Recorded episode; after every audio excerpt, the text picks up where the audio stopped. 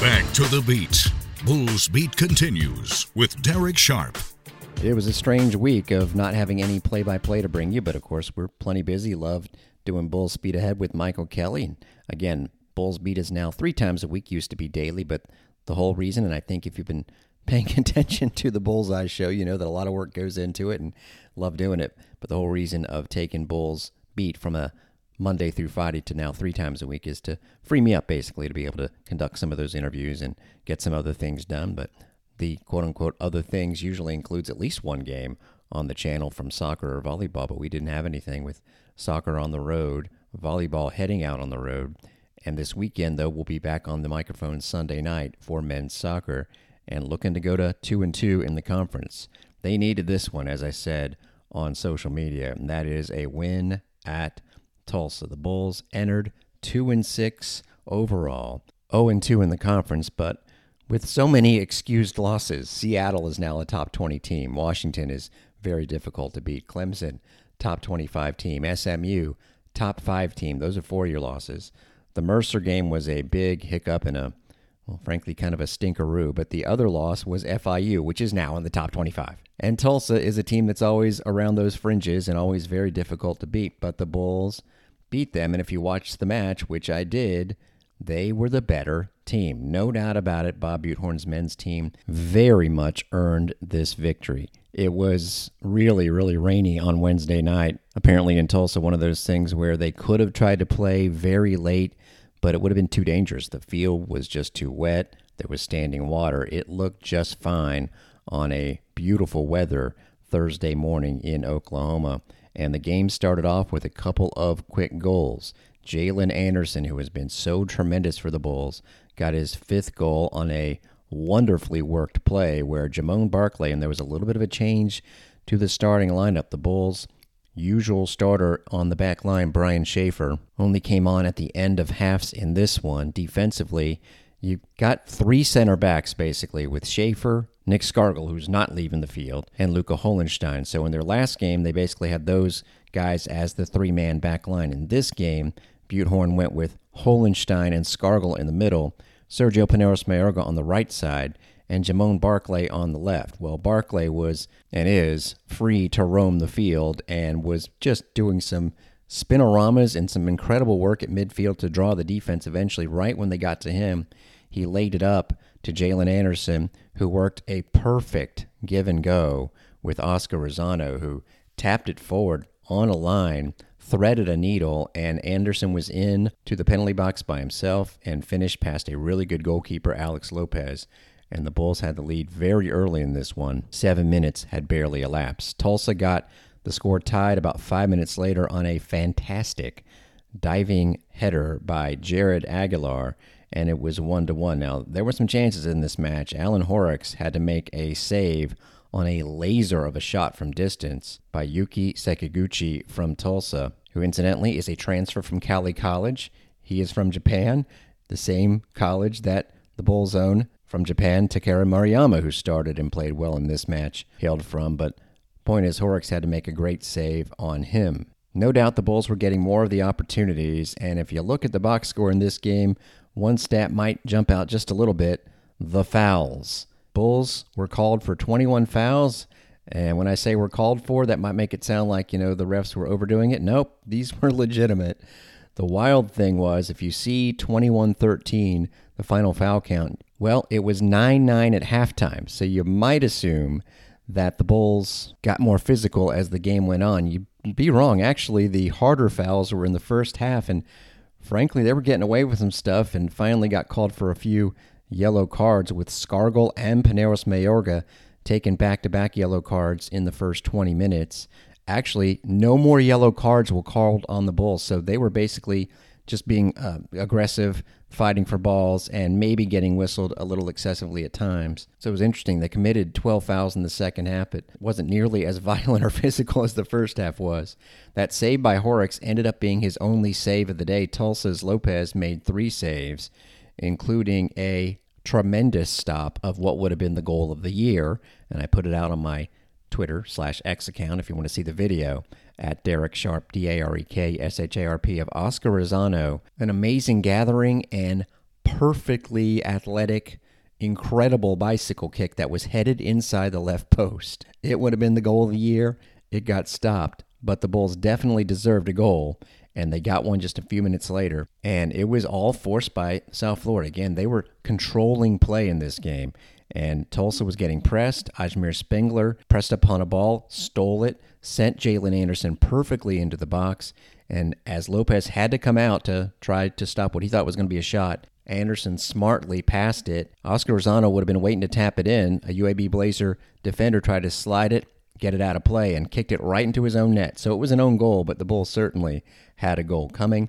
And oh, by the way, it looked like Tulsa had another tying goal coming with about seven minutes to go. And I put this video out as well, as it was a free kick that was perfectly out of the air, pounded on the goal. Horrocks looked defeated. He had no chance at making the save. Looked to his left to see none other than teammate Nick Scargill clearing the ball before it got to the goal line. And really, Tulsa didn't sniff another chance. A couple other players definitely want to mention. Pedro Fife, the freshman, played the entire 90 minutes. So he and Moriyama were kind of playing a similar position. They were both on the field at the same time. And a couple of the starters ended up only going about a half hour because off the bench, up front, Segun Afolabi was outstanding, creating some, not some, a lot of opportunities. JT Copper got back on the field for the first time in a while and was really, really good. He sent a ball in. You talk about highlight reel attempts to Segun Afolabi in the first half, where Afolabi chested it up in the air, threw himself, turned around, and rocketed one that Lopez flat out had to dive to get. And then Richard Thompson came in on the right side of that defense and essentially replaced Pineros Mayorga for the last 58 minutes and was tremendous. So Butehorn has a lot of options, and it worked out on Thursday morning. Now they play Charlotte what an incredible schedule. Even the man who was calling play by play in Tulsa was doing a great job of remarking upon the Bulls' schedule and how amazing it is. And just in the conference alone, starting off with SMU, then at FIU and at Tulsa, and hosting Charlotte is tough enough not to mix in Clemson and Indiana and Washington and Seattle to make it maybe one of the toughest in the country. Well, Charlotte did lose its last game, but yeah, that was one nothing at SMU in a very tight battle. Before that, they had won four in a row, scoring three goals three times, all against their conference opponents. So they were 3 and 0, tied with Tulsa and FIU at that mark. Yeah, the 49ers are tough, and they're going to have revenge on their mind because the Bulls beat them twice last year, including ending their season at Corbett Stadium in the first match of the AAC tournament. And I'm sure we'll replay that match before we go on the air Sunday night at 6 o'clock. The women's soccer team was the first to beat UAB in conference play, and man, you could see UAB's approach. They send one player forward. They're very organized defensively, and they hope to have a 0 0 final and maybe try and score at the end of the first or second half if it comes to pass. Their first game in conference was 0 0 against Charlotte. Then a couple weeks back, they actually are the only team to not lose to East Carolina in conference play. By the way, the Pirates, who beat the Bulls last week, rolled at Temple last night with four goals. But UAB was 0 0 with East Carolina. Pirates scored in the second half, and UAB got back one late. Same thing happened in Boca Raton a week ago against FAU. They were 0 0 for the longest time, gave up a goal, scored one late. Well, fortunately, the Bulls did the first part of it, scoring a goal. And just as fortunately, they were the first team to maintain a lead against the UAB Blazers, seeing out a 1 nothing victory. Bulls outshot the Blazers. You knew that was going to happen if you watched the game for the first 2 minutes. It ended up being a 15 to 8 shot count, and the one that went in was not a perfectly clean goal. Then again, neither was the Bulls men's team winning goal, but who cares at this point? The Bulls had come off getting shut out by East Carolina in conference play earlier this year, 0 0 against Charlotte, and maybe this was headed to the same direction. But Sarita Thurton got in all alone on the right side of the penalty box and sent a ball across. Sina Markvartson hit it in stride. Didn't get all of it, but here's what happened. There was a defensive player in the middle of the goal line, and their goalkeeper, Eve Beyer, very strong player, was coming from the right post, and she ran into her own player so she couldn't get a clean grasp on the ball. She would have made the save, in my opinion, but instead the defensive player for UAB kind of tried to clear it and it just went into the goal. like I said, who cares? The Bulls get the win. Getiana Fetoy was so great in this game. She had six shots, and Markvartson was a big part of the victory as well. Now the Bulls are second in the division, three points behind East Carolina, which beat the Bulls head to head and fair and square last week. Bulls tied with FAU because the Owls went to Charlotte and won last night, 1 nothing. Five matches left in the regular season, but only one left in division, and it's against the team they're tied with, FAU, and that's not until the finale. The next four games are against the West, and by record anyway, the next two are the toughest two. The Bulls' next two games are against the teams that are tied behind Memphis for second in the West, 8 2 and 1 overall, North Texas comes to Corbett next Thursday. And of course, we'll have that for you on Bulls Unlimited. Volleyball heads out west, UTSA tonight, Wichita Sunday. This is the weekend where everybody in the East and West cross over for two different opponents. And if the Bulls can go one and one the way things have been going, they will add to their lead in the division. They're a game up on East Carolina in the East. UTSA is eight and eight, but two things. Eight wins is their total from each of the last two seasons, and they were eight and four until running into SMU and Rice the last two weekends. So this won't be easy. And then Wichita has won six of seven overall after a tough schedule at the beginning. They're top 20 in the country in opposing hitting. Shockers are always good, and by the way, they've never lost to the Bulls. So I'm telling you, a one and one weekend would be something, and we'll keep an eye on what happens Friday night. Women's golf, Melanie Green, no surprise, named the AAC Golfer of the Month as the Bulls won their opening event. Their third event of the fall is Monday and Tuesday in Tulsa, where apparently all the Bulls teams are spending time.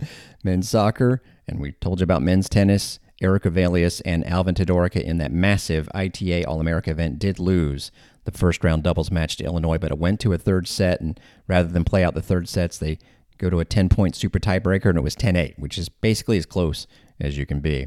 The men's golf team is at home in Brooksville Monday, Tuesday. More on that on Monday's show, but really the only chance to not have to drive too far to see either of the golf squads. Hey, you won't have to drive far to see the men's basketball team play Loyola of Chicago anymore. That was originally going to be part of the Hoopsgiving event in Atlanta. It is now going to be a home game. That'll be Saturday, December the 16th. So the full schedule is up. Does mean that the men's team, at least this year, only playing in one, whether it's neutral court or tournament event, when they go to play FSU at the Orange Bowl Classic. Meanwhile, the women, and we hinted on this program that this would be announced pretty soon, did announce their second multi team event. They'll be headed for the second time in three years to West Palm Beach, December 20th and the 21st, afternoon tilts leading up to Christmas against IUPUI and Baylor. So the non conference schedule includes Texas, Baylor, NC State, and Bama. The American also announced on Wednesday all of the TV designations. And we're the radio side, so I'm not going to sit here and tell you where you can watch the games on linear TV, but the